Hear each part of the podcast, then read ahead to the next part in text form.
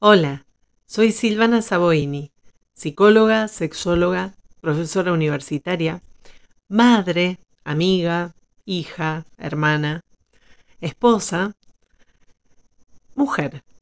Estoy acá creando este ciclo de podcast porque sencillamente me interesa explorar eh, nuevas formas de comunicación. La comunicación evidentemente ha sido mi fuerte a lo largo de toda mi vida personal y profesional, por lo cual me pueden escuchar en varias radios de la ciudad de Rosario. Estoy en la provincia de Santa Fe, República Argentina. Bueno, en esta primer grabación estoy haciendo una prueba, una prueba de cómo suena y una prueba de cómo sueno yo y de qué decir y de cómo presentarme, ¿no? Esto es lo primero que hacemos. Podemos hablar de esto, la identidad, la identidad narrativa, o sea, ese relato que responde a la pregunta de quién soy y que por ahí nos cuesta tanto construir. Cuando te dicen, bueno, ¿y vos quién sos? Ah, y ahí te quedas como, ¿por dónde empiezo? Bueno, cuando estamos en actividad, cuando trabajamos, cuando tenemos una profesión, es mucho más fácil porque construimos ese relato con, con los elementos que nos da, nos da el trabajo o la formación académica. Eh, en los momentos de crisis, cuando no sabes a qué te querés dedicar, cuando cambias de carrera, cuando cambias de trabajo, cuando tenés un título universitario, terciario y, realmente te das cuenta que no es lo que querés hacer, y cuando tenés un trabajo, entre comillas, seguro, pero no te satisface, no sentís gratificación y decís, no, quiero hacer otra cosa.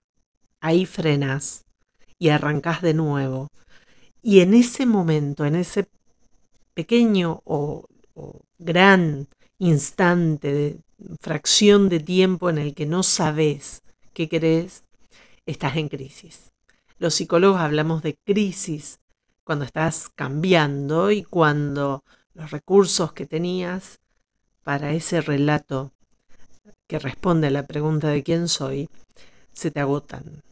Hay muchas cosas que nos ponen en crisis y bueno, eh, nos hacen preguntarnos nuevamente si eso que creíamos que nos identificaba, si esa tarjeta de presentación con el mundo es exactamente la que nos describe, o si en verdad, en esencia, somos otra cosa, y a veces no nos animamos a expresarlo, a mostrarlo, o a veces no coincide con lo que creemos que los otros esperan de nosotros. En el medio de todo ese embrollo, vamos haciendo lo que podemos todos hacemos lo que podemos. Eh, y está bien que sea así. Mientras no nos autoexijamos demasiado, la cosa puede funcionar. Así que bueno, si estás en crisis, eh, seguramente no tendrás muy claro cómo responder esa pregunta.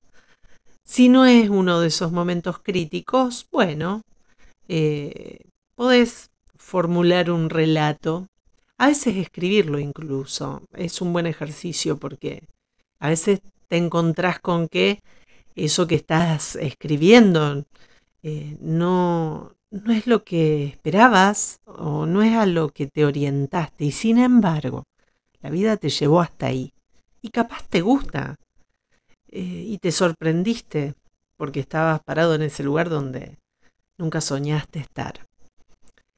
Bueno, en cualquier caso, está bueno cada tanto frenarse, mirar y decir, a ver, ¿a dónde estoy? ¿De dónde vengo y a dónde quiero llegar? Porque en ese pequeño balance eh, podemos poner en valor lo que estamos haciendo y darnos cuenta si eso que día a día haces, desde que te despertás a la mañana, con más o menos fiaca, hasta que te vas a dormir a la noche, tiene o no que ver con la misión que sentís que tenés en este mundo. Ojo, cuando digo misión no estoy hablando de grandes proyectos ni de cuestiones que vayan mucho más allá de nuestra sencilla y simple humanidad. Me refiero a la misión que sentís que tenés en, en, el universo, ¿no? O sea, estamos acá para qué. Muchas veces los pacientes me preguntan por qué me pasa esto. ¿Por qué me pasa esto a mí? ¿por qué me tiene que pasar esto ahora? Y yo trato de darles vuelta a la pregunta y decir, más que por qué, ¿para qué? ¿Para qué? ¿Para qué te puede servir esto que está pasando y que claramente a veces no elegimos que pase, pero está ocurriendo? ¿Para qué? ¿Qué hay que aprender de eso? Bueno, en fin, si te preguntaste quién sos, encontraste una respuesta. No estás en crisis. Tenés un relato armado que te funciona, que te sirve, que te gusta. Sos una persona afortunada.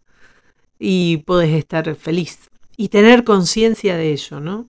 Estar felices y saber que estamos felices. Y atrevernos a decirlo, sin miedo a la envidia, sin miedo a los cuestionamientos. Eh, poder decir asertivamente, me gusta mi vida y estoy contenta, estoy contento. Eh, porque en nuestra sociedad a veces no es una buena respuesta precisamente la que encontrás cuando decís que estás bien. ¿Viste esta cosa de decir, ¿qué tal? ¿Cómo estás? Y tengo este problema. Uy, no me digas, contame. Entonces ahí eh, todo se vuelve como solidario y, cálido. Pero cuando decís, estoy bien, la verdad que muy bien, mi vida me va bárbaro, estoy a gusto, me gusta lo que hago, me siento... Y bueno, no siempre es bien recibido. Qué cosa el humano. Es difícil terminarnos de entender.